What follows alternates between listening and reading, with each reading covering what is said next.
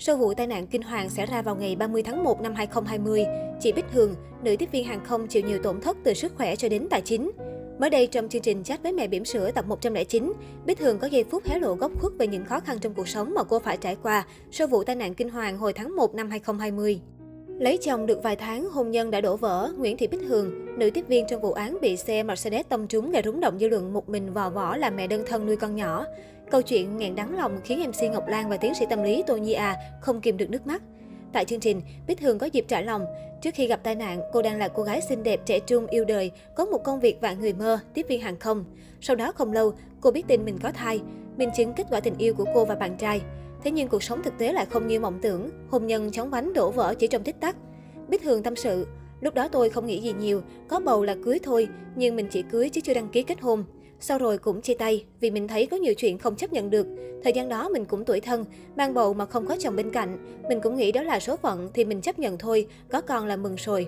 Ngay khi hay tin đang mang trong mình một sinh linh bé bỏng, Bích Hường tạm ngưng công việc tiếp viên hàng không. Mọi chuyện buồn cứ thế ập đến. Tình duyên lận đận, nghỉ việc không nguồn thu nhập, áp lực kinh tế càng đè nặng lên vai, lại càng khiến tinh thần cô sa sút. Tuy nhiên vì nghĩ đến con, Bích Hường nhanh chóng vực lại tinh thần, vùi mình vào công việc bán hàng online để trang trải cuộc sống. Ngoài ra cô còn tích cực tham gia các hoạt động để tinh thần thoải mái hơn và quên đi chuyện buồn. Giữa ranh giới mong manh của sự sống và cái chết, trong suy nghĩ của Bích Hường, điều cô trăn trở nhất là con và mẹ ruột. Nếu cô mất đi, ai sẽ thay cô chăm sóc cho gia đình? Chính nhờ có hậu phương vững chắc là gia đình ấy, cô vượt cửa tử như một kỳ tích.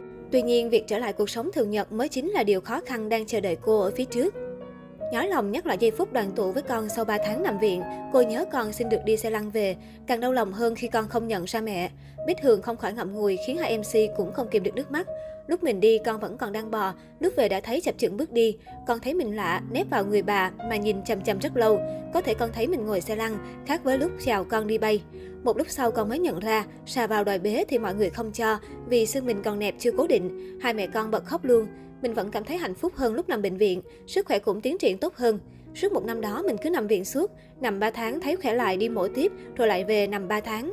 Lúc mình tập đi lại thì bé rất vui.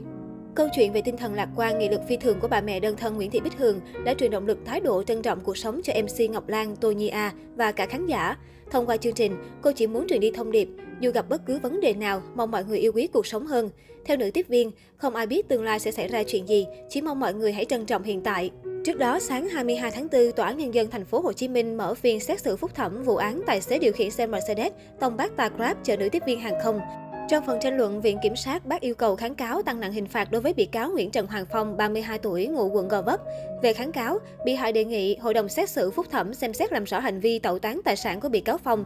Bị hại cho rằng, khi bị cáo cùng mẹ và công chứng viên đến nơi tạm giam, đã thực hiện công chứng chuyển nhượng sang tên căn hộ của bị cáo cho mẹ mình.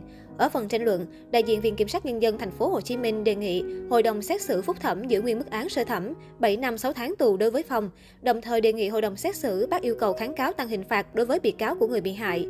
Về trách nhiệm dân sự, bản án sơ thẩm buộc Phong bồi thường 1,4 tỷ đồng cho nữ tiếp viên hàng không, bao gồm chi phí cứu chữa, bồi dưỡng, phục hồi sức khỏe và chức năng bị mất, thu nhập thực tế bị mất, chi phí trả cho người chăm sóc khi điều trị, tiền bồi thường về tổn thất tinh thần thiệt hại do chưa hồi phục sức khỏe.